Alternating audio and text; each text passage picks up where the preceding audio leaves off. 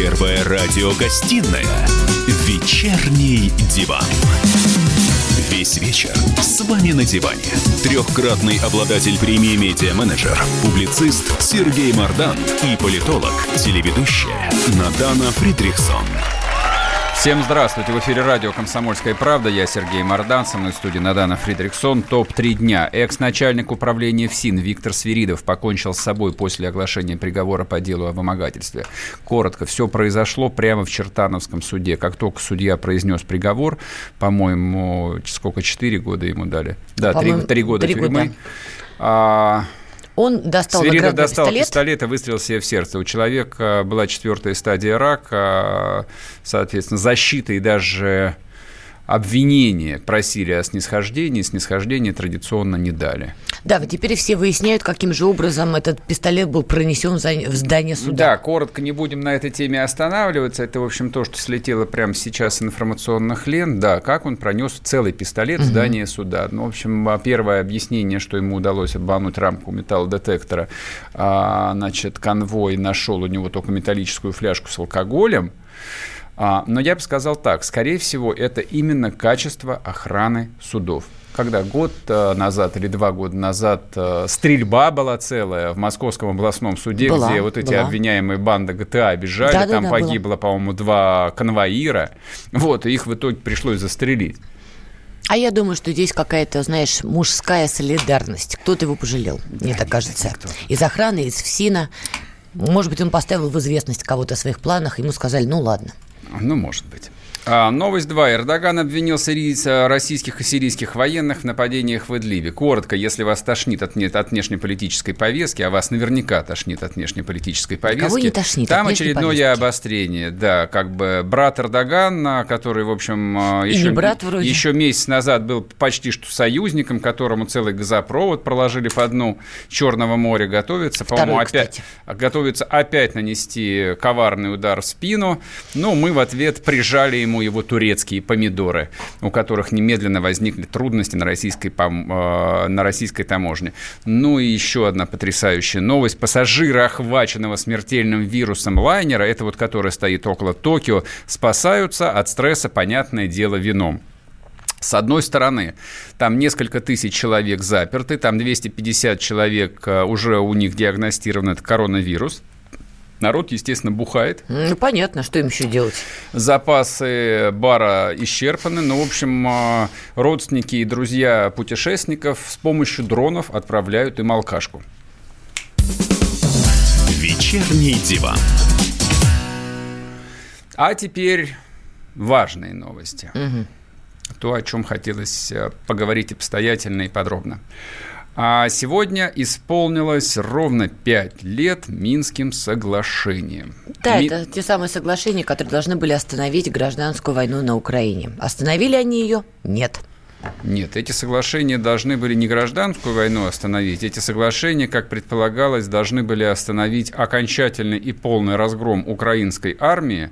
Я напомню, значит, краткая предыстория, как все это происходило. Но чтобы, в общем, не путать вас в, а, в хронологии по датам, это совершенно неинтересно, кому очень захочется, найдет а, массу публикаций по этому поводу. Это, соответственно, был а, уже февраль 2015 угу. года. 12 февраля. 12 февраля. А, был такой дебальцевский выступ.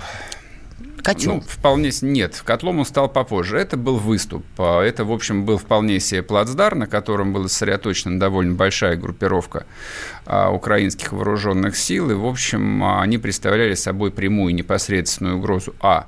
Донецку и Б. Дебальцево – это очень крупный железнодорожный узел. А, например, есть одноименный рассказ, рассказ по-моему, у Алексея Толстого, где описывается бой за станцию Дебальцево, ну, правда, в 19 году, если я не ошибаюсь, или в 18 Ну, в общем, те же самые места, да, никому и в голову не могло прийти, что опять в эти места придет война. Война пришла. А Это был, это был, наверное, последнее крупномасштабное военное обострение вот в ходе военного конфликта на востоке Украины. Он развивался достаточно вяло, там бесконечные переговоры, угрозы. Ну, а дальше все, как описывают, кто-то выстрелил первый, а потом люди перестают бояться убивать других людей, которые тоже говорят по-русски, а потом возникает взаимное ожесточение, потому что у кого-то убили друга, знакомого, соседа. Вот, и начинается да, война гражданская. Она, кто бы что ни говорил, она в любом случае, ну, лично для меня остается гражданской, потому что русские люди убивали русских людей. И это продолжается и по сей день, то есть по-прежнему там каждый день погибают люди, неважно, много или мало, один, два или сколько там, по-прежнему русские убивают русских. Вот это, собственно, а, мне кажется, главное, о чем а, нужно помнить, когда мы в любом виде обсуждаем а, или слушаем по телевизору тему вот этой самой проклятой Украины, которая вроде бы как всем надоела. Не, она, может, надоела, только вы содержательную часть все же не забывайте никогда. То есть представьте, что это происходит не в какой-то вот э, Украине, про которую там вы даже уже и забыли думать, такая абстрактный мордор какой-то, а в какой-нибудь там Воронежской области или в Костромской области. Это пример то же самое. Я просто напомню, что на момент подписания вот этих Минских соглашений Петр Порошенко находился в очень нервном состоянии, откуда я это знаю. А Денис Пушилин потом подробно рассказывал, как велись эти переговоры. А он и... тоже там был? Вообще-то стороны ДНР и ЛНР ЛНР, они были представлены на этих переговорах, безусловно.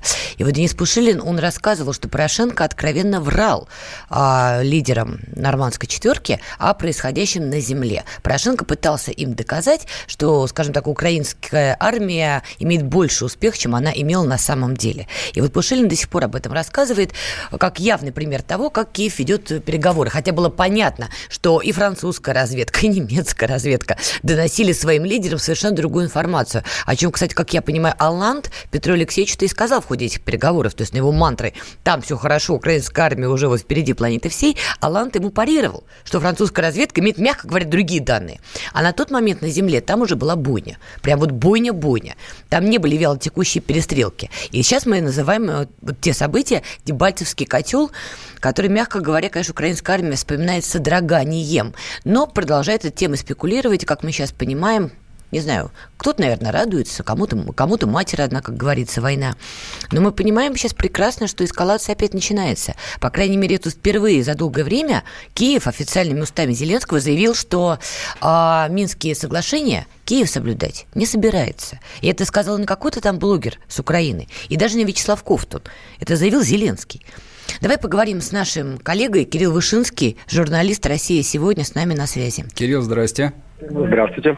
Как вы думаете, почему эта война длится так долго? Ну, то есть она длится дольше, чем Великая Отечественная. И второй вопрос сразу задам вам. Вы как оцениваете текущую ситуацию? Мы выходим вот из фазы конфликта или мы все в том же вялом состоянии? Ну, давайте я начну со второго. Мы в вялом состоянии, потому что выходит, значит, бы точно соблюдалось бы прекращение огня, Э, был бы развод там не в трех точках, а по всей линии разграничения, ну, были бы какие-то более явные движения. А так они какие-то такие, ну, скачкообразные или вялые, угу. как вы сказали. Поэтому точно мы, конечно, никуда пока не выходим. Э, идет вяло текущая война. Что касается того, почему это все так долго, э, ну, понятно, что войну начал Порошенко, и она длилась все это время, когда он находился у власти. И для Порошенко в этой войне было несколько важных мотивов. Я даже сейчас не могу назвать какой из, никакой из них важнее, но думаю, что одним из самых важных был финансовый, потому что так как зарабатывал Порошенко на этой войне, наверное, не зарабатывали ни на одной, ни на одном, ни на одной войне, ни на одном э, серьезном военном конфликте. Ну, там просто были сумасшедшие цифры.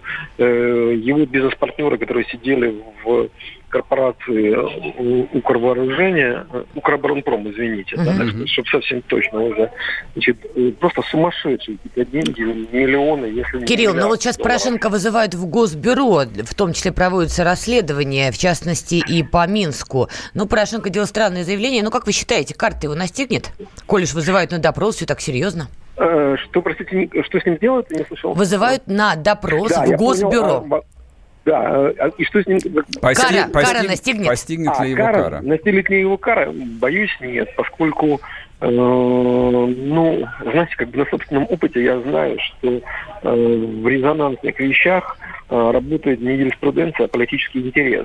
И я думаю, что сейчас э, политический интерес, если э, на фазе предвыборной кампании главный политический интерес Зеленского, заявленный им э, для того, чтобы привлечь максимальное количество голосов, что да, значит, накажем тех, кто ворует, и так непрозрачно показывали сторону Порошенко, Сейчас я думаю, что политический интерес заключается в том, чтобы не трогать Порошенко в силу разных особенностей, в том числе там и в связи с тем, что там у него есть какие-то лоббисты на Западе. Кирилл, которые... последний вопрос. У нас да. просто остается 50 секунд буквально. Сейчас говорят, что Аваков формирует ЧВК, частную военную компанию. И есть версия, что вся эта братва двинется опять в сторону Донбасса. Говорят, что повторится 15 год. Ваша оценка?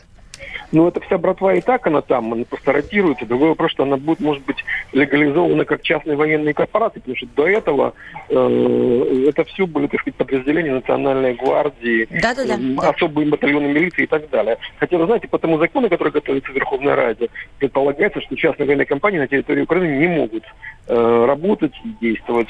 Ну, тут на самом деле, еще раз повторюсь, что законодательная база – это только ширма, а реальные процессы, они гораздо жестче и трагичнее.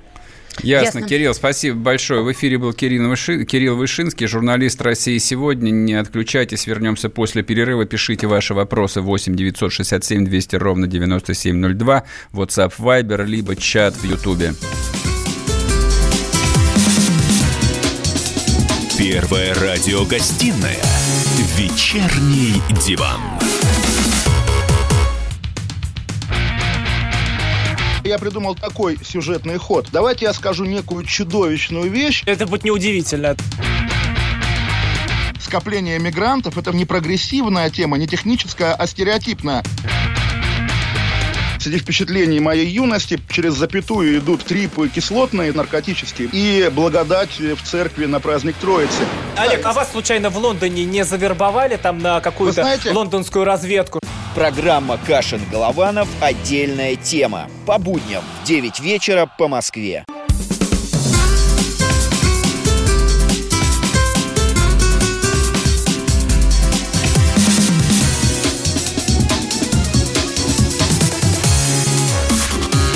Первая радиогостинная «Вечерний диван».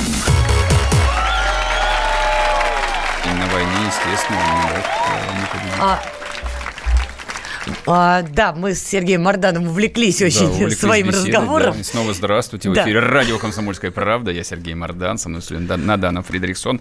Так, друзья мои, пожалуйста, пишите комментарии, вопросы. WhatsApp, Viber 8 967 200 ровно 9702. А, трансляция в Ютубе. Чат работает. В перерыве буду отвечать. Так, а несмотря на то, что некоторые политические э, безграмотные граждане пишут, что нет сил у них уже слушать про Украину, я же не предлагаю вам слушать Соловьева про Украину, я вам не предлагаю слушать э, «Россию-1» про Украину, я вам предлагаю слушать Мардана и Надану про Украину. По крайней мере, то, что мы говорим здесь про Украину, ни один федеральный канал вам никогда в жизни не скажет, потому что не скажет никогда. Потому что Мардана не приглашает Соловьев, и, в общем, к этому-то да, все это и было да, сказано. про Украину мне говорить не дают. Так, а вот еще подтверждалась сегодня новость. Я не знаю, на самом деле, умышленно ее выложили или нет, но она очень симптоматична. Причем новость э, с украинских э, пришла СМИ. Угу. А, поте... Значит, Минобороны Украины подсчитала потери бронетехники. Украинская армия в ходе боевых действий в Донбассе за период с 14 по 16 год, но это не 16 год, боевые действия закончились а, именно в феврале 2015 года, это фактически за год. Не, так, они вялотекущие-то продолжались. Не в таком масштабе. Не в таком, Пере, но перес, они были. Это перестрелки, а здесь э, речь идет о потерях бронетехники. Итак, Украина потеряла 2576 единиц бронетехники, из них 399, э, 391 безвозвратно. А, мне вот какая в голову мысль пришла по этому поводу, ассоциация. А, если бы а, братья-украинцы оставались бы в привычной и нормальной парадигме того, что они наследники Великой Победы, они на это сказали бы, ничего страшного, Харьковский завод сделает новые, вот, и мы вернем свое. Но поскольку для них герои теперь это бандеровцы из УПА, вот, раздавленные сапогом русского солдата, я уж не знаю, как они это будут обсуждать. Не, ну они могут это обсуждать словами Порошенко, который тоже тут выступил с воспоминанием об этой самой страшной ночью своей жизни. Mm-hmm. Он имел в виду ночь э, в Париже, где подписывались Минские соглашения. Ну, вот. надо думать, ему было действительно тяжело так врать-то в глаза, понимаешь? Слушай, он не врал. Тяжелая жизнь скорее, у него была. Скорее всего, ему врали, потому что он постоянно... Ну, Мы ты, тоже так ты, думали. Ты хочешь Пушилина, что ли, опять процитировать? А я не вижу повода ему не доверять, потому я что меня там не было, вообще, он там был. Я не вижу повода вообще почти никому доверять в этой истории, вот, а доверять можно только военным, которые там были, можно доверять людям, которые принимали участие в дебальцевских боях, ну а... что, военные сами себя под бой кидали, что ли, наверное, смерть? Нет, там, там была очень простая история. То есть, как, как и все советские генералы, так. вот, а в Дебальцево воевали вполне себе бывшие советские генералы, они на прополую врали наверх. Просто поскольку цепочка очень длинная, то есть вот с уровня командира роты там, наверное, еще четыре прокладки, я думаю, больше, на самом деле, не менее шести а, вот, фильтров проходит информация до верховного главнокомандующего. Понимаешь? Поэтому, скорее всего, ему докладывали, что пан главнокомандующий, ситуация под контролем, мы держим оборону, а, враг наступает, но у нас снарядов достаточно. Понимаешь, между реальностью нам трендец и тем, что заявлял Порошенко, что мы вообще впереди, понимаешь, огромное расстояние. Это по каким фильтрам информация должна была по идти, угодно. чтобы от по нам трендец, угодно. да, мы побеждаем, вот пройти этот путь. В жесткой иерархии, особенно в военной, особенно вот э, и имеющей в анамнезе советскую армию, сказать правду о том, что нас разгромили, это, в общем, как бы фактически там стать берсерком, который готов снять погону. Таких мало. Ну, в общем, а почему переговоры шли долго? Потому что он до последнего надеялся, что нет, как бы там а, украинские военные там отстоят позиции. Вот, и только когда ему доложили, что мы бежим, и нас расстреливают со всех сторон, а их реально там расстреливали со всех сторон. То есть я когда смотрел хрон... украинскую хронику, а, комментарии, воспоминания людей, которые из этого там Дебальцевского котла выходили, это просто было жуть и ужас. Да То есть у, у, них, у них в глазах стояло полное ощущение ужаса. Вот, и после этого это фактически было подписание акта о капитуляции. Вот, но другое дело, что настоящего акта о капитуляции подписать в тот момент не удалось. Уж я не знаю, ну, я догадываюсь, по каким причинам не удалось. Но не удалось. Ну, поделись своими догадками. Что а ж ты тут, про а... себя-то ну, все слушайте, догадываешься? Начнем с того, что а, Россия открыто в этот конфликт так и не вмешалась, хотя еще в мае 2014 года Путин прямым текстом обещал он предупреждал, да. то есть пока вот не началась стрельба, он сказал, что не, не, там, даже не думайте, что вам удастся спрятаться за спинами женщин и детей. Угу. Вот, то есть все это поняли, что, ну, в случае чего, значит, а, краснознаменный какой-нибудь там ордена Ленина и боевого красного знамени 128-й бронетанковый полк сметет жалкие позиции этих украинских а, переодетых в военную форму людей. Там же не было армии по сути. У Украины не было армии вообще. И все, и мы победоносным 500-километровым маршем войдем сначала в Мариуполь, потом в Одессу, потом в Киев. Ничего этого не произошло. Ничего этого не произошло. То есть ни один а, российский военный бомбардировщик не, взлепи, не взлетел с аэропортов а, Конечно. в Ростове-на-Дону. Там никто не бомбил украинские э, артиллерийские батареи, которые стреляли по Донецку и Луганску. Никто. Там средства контрбатарейной борьбы поставили, арту поставили, снарядов навалом угу. было. Вот, но Россия не применила те средства, которые могли сразу поставить точку в этой войне. Поэтому она до сих пор и продолжается. Вопрос другому, закончится эта война все-таки, или она снова перейдет в новую острую фазу, потому что действительно сообщения идут тревожные. И есть ощущение, что сам-то Зеленский уже... Вот меня тут уже обвинили в комментариях, что я там, цитата, топила за Порошенко, чего я никогда не делала. Единственное, что я могу констатировать, вот по факту, Порошенко больше контролировал ситуацию, которая у него происходит на земле, в том числе в зоне конфликта, чем Зеленский складывается впечатление, что Зеленского сейчас, как неопытного политика, все обоют вокруг пальца, у всех свои какие-то интересы, у Авакова, у Коломойского, у других олигархов, Ренат Ахметов, Пинчук, там интересантов, мам дорогая. И при этом, при всем, всем уже говорит о том, что, возможно, будет новая эскалация, как в 15 Не будет никакой эскалации, нет никаких предпосылок для эскалации. Ну, есть, к сожалению. И все, в общем, идет к миру на самом деле. Вот, поэтому, честное слово, я не понимаю как бы этого энтузиазма российской пропаганды, которая продолжает, в общем, подбрасывать угля в эту там историю. Нет никакой ну, войны. ЧВК куда двинется? Да нет, да нет никакой ЧВК. Да есть. На... Есть, есть, есть. Аваков их будет финансировать. Есть да. ЧВК, в том-то и проблема. Источник есть? Источник людей, да, это бывшие а, атошники. источник информации есть? Господи, украинские СМИ об этом даже пишут. А, Тоже нет, тайны века. Если украинские Нет, ну Мардан СМИ... только телеграм-канал Все, вернемся после перерыва, они, вы не уходите.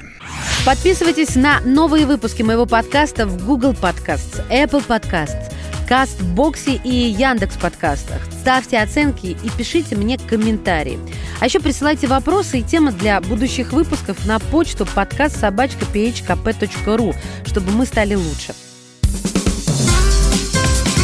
Первая радиогостинная «Вечерний диван». Весь вечер с вами на диване. Трехкратный обладатель премии «Медиа-менеджер», публицист Сергей Мардан и политолог, телеведущая Надана Фридрихсон. Снова здравствуйте. В эфире радио «Комсомольская правда». Я Сергей Мордан, со мной в студии Надана Фредериксон. Да, понял, все, Украина наелись. Переходим к следующей теме. А, значит, в России продолжают плодить все новые и новые должности, новые департаменты, ведомства. Ну, хорошо, пока не министерство. Значит, заговорили о должности извиняюсь, про, простите за выражение, амбудс, амбудсмена по делам религии. Но Омбудсмен сказал, по правам верующих. Правильно говорить амбудсмена. Извините, вот. Но я бы сказал, уполномоченного президента по делам а, религии, верующих. Но поскольку такой должности пока нет, то вот применяется формулировка по делам религии. Это было такое отделение ПРИЦ как ПСС. Вообще тема-то интересная, потому что тут выяснилась одна очень важная деталь, что представители президентского совета по взаимодействию с религи- э, религиозными объединениями как раз-таки призвали учредить вот эту должность по правам верующих, и они отметили, что необходимо параллельно организовать курсы религиозного просвещения силовиков – то есть вот эта должность вводится, чтобы, как я понимаю, защитить верующих от действий МВД, Следственного комитета и особенно, цитата, ФСБ. Вот это очень важно, мне кажется, и очень интересно. У нас на связи Вахтанг Кипшидзе, заместитель главы синодального отдела Русской Православной Церкви по взаимоотношениям с обществом и СМИ. А, Вахтанг, добрый день. Э, добрый вечер. А, да, добрый вечер. Скажите, пожалуйста, насколько актуально учреждение очередной должности при президенте, который будет заниматься делами верующих? И вот, ну, лично у меня возникают здесь аналогии с временами до 1990 года.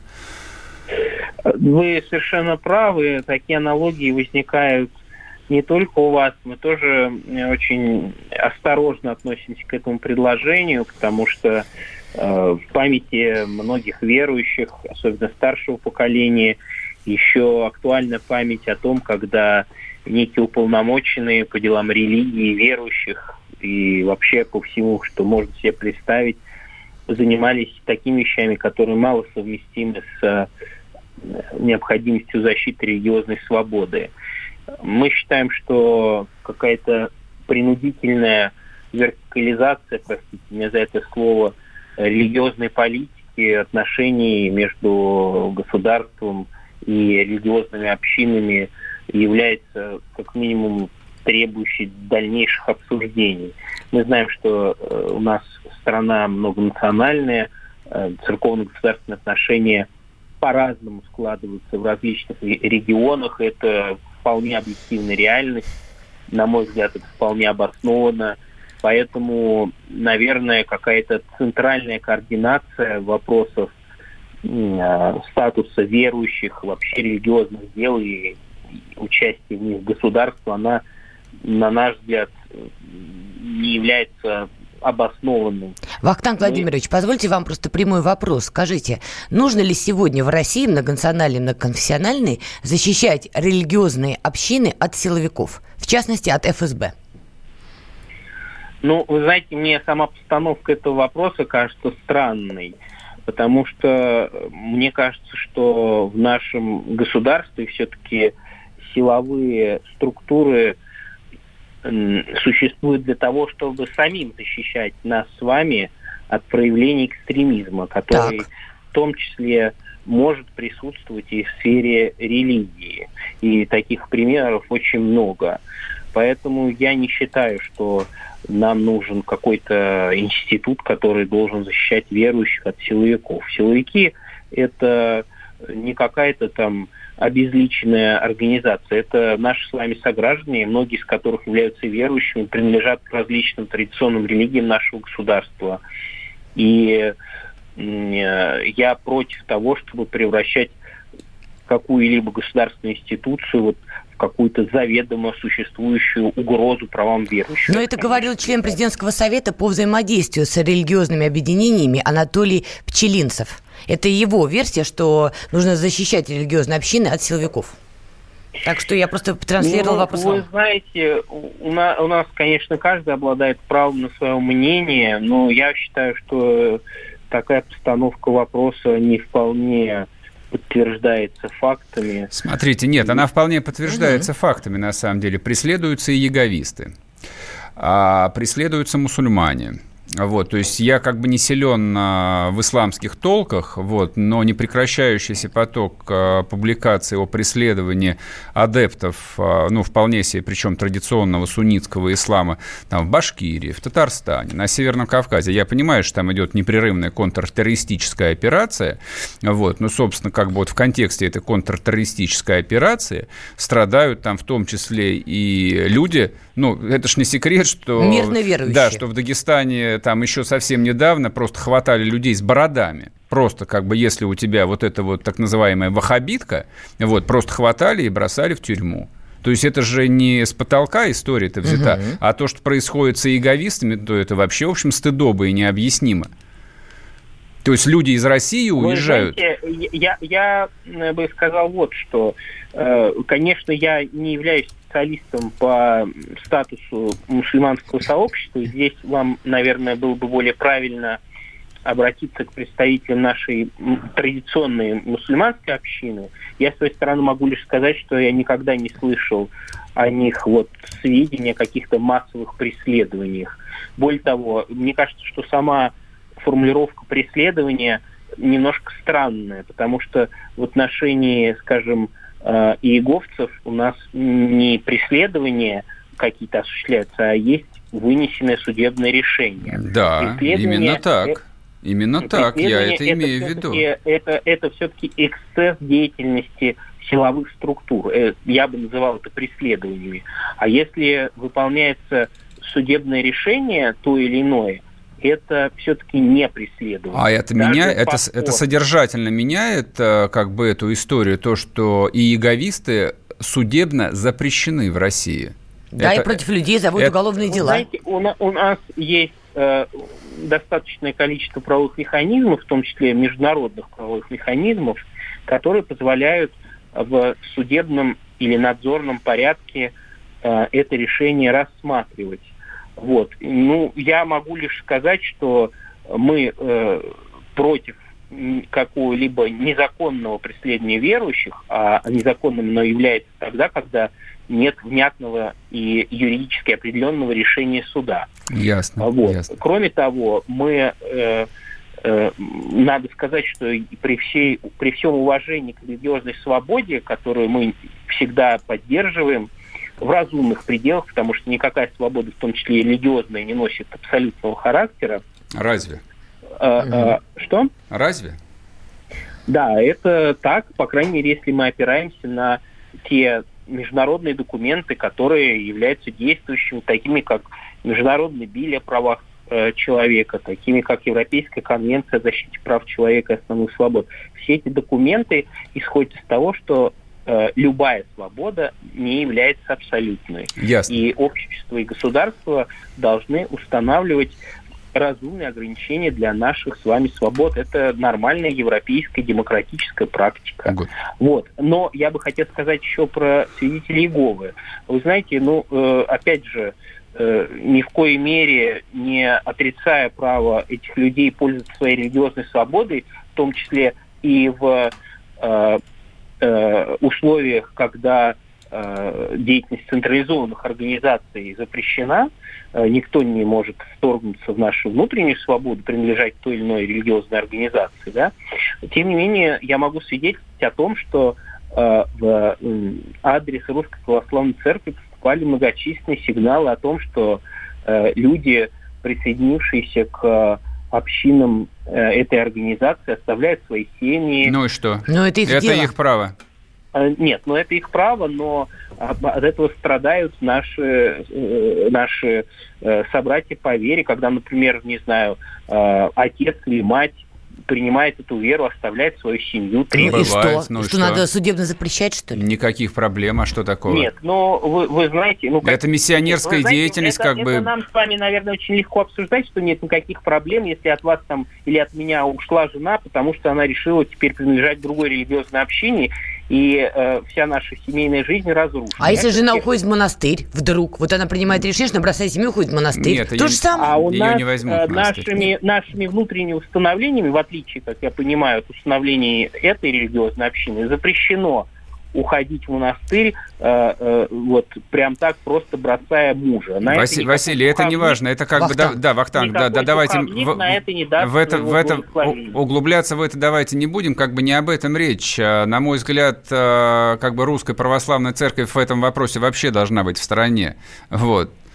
То есть меня, меня интересует, а, в принципе, исполнение ключевого а, там постулата о свободе совести в стране. Вот, всякий может исповедовать свою веру. Вот это Вы вот знаете, важнейшее я завоевание, по-моему. Скажу, я при всем уважении к постулате о религиозном свободе, это совершенно не тот постулат, про который можно сказать, что пусть он восторжествует, даже, ради- ра- даже ра- если ради этого должен погибнуть весь мир. Понимаете? Религиозная свобода, как и свобода вообще, не является абсолютной. 15 секунд.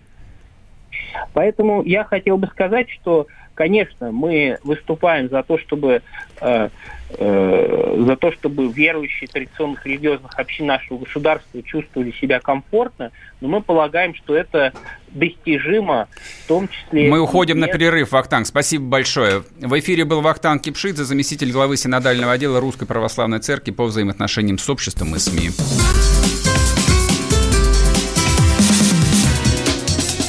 Первая радиогостинная «Вечерний диван».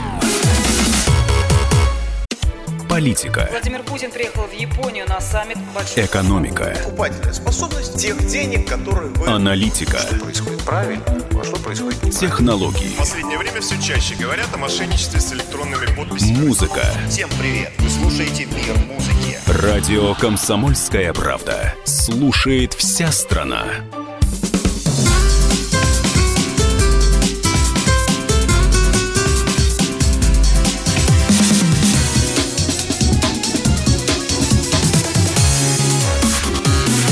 Первая радиогостинная «Вечерний диван». И снова здравствуйте. В эфире радио «Комсомольская правда». Я Сергей Мордан, со мной в студии Надана Фридриксон. Пишите, пожалуйста, WhatsApp, Viber 8 967 200 ровно 9702. А трансляция в Ютубе, там работает чат, можете писать свои комментарии в перерывах, а, вопросы пишите свои, а, я смогу ответить. Значит, а, очень а, длинную речь а, мы дали э, официальному представителю Русской Православной Церкви. Вот. Но, честно говоря, я так и не услышал никакого внятного ответа. Честно говоря, я, как верный сын Русской Православной Церкви, рассчитывал услышать что-нибудь более вот такое неофитское и яростное о том, что мы за свободу совести. Мы за право каждого человека исповедовать ту веру, которая его. Точка. Все. Никто не имеет права преследовать людей за веру. Я считаю преследование яговистов там совершенно необъяснимым и постыдным. Вот, любой, кто там а, сможет... Не, это старая история. Яговистов обвиняли в том, что они сектанты еще советских времен. Вот, они не сектанты.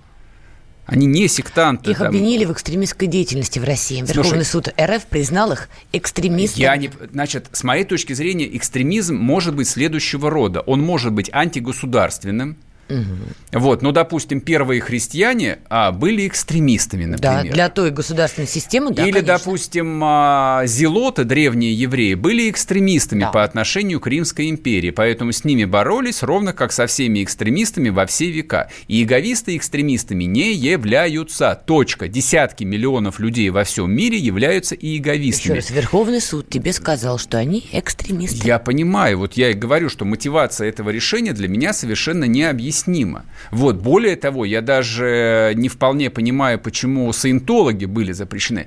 Для меня идеалом а веротерпимости является извините, пожалуйста, опять-таки, Соединенные Штаты Америки. Государство, которое возникло именно на концепции о том, что мы принимаем людей любой веры. Вы можете верить так, как вы хотите. Любите эту землю, платите налоги, защищайте свой дом. Что мы имеем? Мы имеем самую могущественную державу. Она от этого ключевого принципа не отступила. Я, честно говоря, предположить после 91 года не мог, что спустя 30 лет мы будем обсуждать ровно то же самое. Подожди, Упол- уполно- еще будет. Уполномоченных по делам религии, чекистов, которые принимали решение о назначении настоятелей в церкви, там весь тот букет удовольствий, который мы имели там и в течение 70 лет и советской власти, и синодального периода империи, там тяжелейший период в истории русской церкви. Угу. То есть вот эта вот любовь а, в засос, в десны с государством русскую церковь никогда ни до чего хорошего не доводила. Лично я категорически противник этой любви. С моей точки зрения, церковь должна быть бедной и независимой. Ну, я боюсь или радуюсь, это зависит от взглядов. А что с тобой, мягко говоря, уже большинство россиян не согласится. А да, как ты знаешь, не, демократия не... – это право большинства. Что значит большинство россиян? Какое большинство россиян со мной не согласится? То, что как бы я отношусь к большинству россиян, которые себя полагают православными, в этом смысле я с у большинством россиян. У нас нетерпимость растет. Ты понимаешь, у нас вот религиозная нетерпимость, она нет, растет. Он, у нас нет никакой. У христиан нет никакой религиозной нетерпимости. Тогда почему в защиту свидетелей Иеговых никто не встал? Никто, вот как ты, не встал это и не сказал, это что, гра... ребят, оставьте их Потому в что это гражданское равнодушие называется. Нет. В защиту иеговистов должны были вообще встать все, включая атеистов. Вот, но эти самые атеисты встают, все равно. встают в защиту кого угодно, там Егоров, Жуковых каких-то, ну, там Навального кричал, кстати, и говоря, все остальное. Жукова. Вот, но за этих людей, количество которых исчисляется сотнями тысяч, никто не встал. Хорошо, ты сейчас что предлагаешь? Вот суд их признал экстремистской организацией. Ты вот нам всем сейчас что предлагаешь? Наплевать на, на решение суда? Нравится оно нам с тобой? Или не добиваться, нравится? Кажется добиваться или не отмены решения Но оно суда. есть. Добиваться отмены. Но, собственно, то, что эта тема обсуждается, то, что она вынесена в общественную повестку, это важно, это хорошо. Это значит, что ну, достаточно большое количество людей осознают э, важность там этой проблемы. Это важная проблема. Так, может быть, нужен омбудсмен? Может что... быть, он первым делом-то и займется да не этим нужен вопросом? никакой. Есть, э, слушай, а уголовного кодекса более чем достаточно для того, чтобы там защищать права личности, для того, чтобы там остановить взорвавшегося любого силовика, который нарушает права личности любой. В кодексе прописано абсолютно да как ты все. Сделаешь? Вопрос только тот, что этот уголовный кодекс должен исполняться. Вот и все. Есть Ничего. серая зона. Вот пришел человек как и сказал, я вот у конкретного гражданина России нашел экстремистскую литературу, он исповедует ислам. Даже прибегает непонятный да, эксперт, который тебе говорит, да-да, я нашел признаки экстремизма в этой литературе. Ты кто? Ты что, религи, религией занимаешься? Ты теолог профессиональный. Ты как определил, что экстремизм это или нет? вообще не должно заниматься религией. Но оно занимается у нас Что по касается факту. религиозного экстремизма, исламского экстремизма, давайте называть вещи своими именами, которые действительно есть, и с ним борются, и с ним и должны бороться. А грань-то где? Да нет никакой а грани. Вот Но вы отправляйте, пожалуйста, специально обученных людей э, на проповеди, там, и они вам и так изложат, что там местный мула там призывал к джихаду, например. Вот и все. Но Тут... ты же понимаешь, чтобы понять, к чему призывает, нужно немножечко в религии разбираться. Ну, Слушай, ну, самую малость вообще. Ну, достаточно в стране а, учебных заведений, которые преподают религиоведение разного толка, достаточно профессионалов. То есть это не проблема совершенно. Слушай, ну с этим справляются, допустим, англичане там э, европейская страна, в которой живут миллионы мусульман, причем угу. как бы настоящих. Французы с этим справляются, которые... Они справляются. Они... Ты Париж 2005 помнишь? И что? По тебе, поводу а тебе, того, что справляются они или не справляются. Тебе напомнить про взрывы в московском метро? Ты считаешь, что это... А, несопоставимо. Почему? Потому что у нас шли чеченские компании, то есть военные боевые действия, все-таки конфликт был, да? Какая связь? А, ну, в общем-то, теракт, к сожалению, может быть продолжением Никакого военных кампаний, которые это, происходят на территории это, государства. Это случилось намного позже, чем закончилась чеченская война. Нет, исламский... Ну, вот именно теракты происходили Послушай, в период чеченской да, кампании. Исламский да. террор который существовал и существует, он не привязан к какому-то конкретному конфликту, он существует во всем мире. Ну, вот сейчас у нас я же это не происходит, я и про... чешских компаний нет. Ну, видишь, ну, связь-то есть Услышь меня, очевидная. пожалуйста, про что я говорю. Я говорю о том, что европейские большие страны, которые там молятся на права человека, и, то есть, этой ценности придают первостатейное значение. Они справляются. Они справляются, с тобой здесь Они спорю. справляются. Они справляются. В той же Англии или в той же Франции там открыты там тысячи мечетей. Открыты, да. Спору да, там нет. происходят какие-то эксцессы, но государство, в общем, эту грань вполне соблюдает. Угу. Это, Ты считаешь, что нам надо это, это, это, это наша актуальная... Ну, конечно, простите, у нас в стране 20 миллионов мусульман живет, на минуточку. Конечно, там это такие же граждане Российской а Федерации. А что ты что они наши же методы не используют? Что там местные силовики также не заходят в мечеть, также не пытаются курировать, контролировать. Там то же самое может быть. Мы этого точно с тобой не знаем. Точно Но мы, мы знаем, знаем точно, что у нас есть в стране дела, когда людей ловили вроде за экстремизм, а другие говорят, что он невиновен. А потом оказалось, да, что он просто носил бороду. И просто за бороду, да, его бросили и такие там, случаи в каземат. Есть, к Таких случаев было сколько угодно. И они Вернемся после перерыва, пишите ваши комментарии. Всем привет, меня зовут Мария Баченина, и я автор подкаста «Здоровый разговор». Подписывайтесь на мои подкасты на всех популярных платформах, ставьте лайки и присылайте свои темы, интересные вам, на почту подкаст собачка phkp.ru.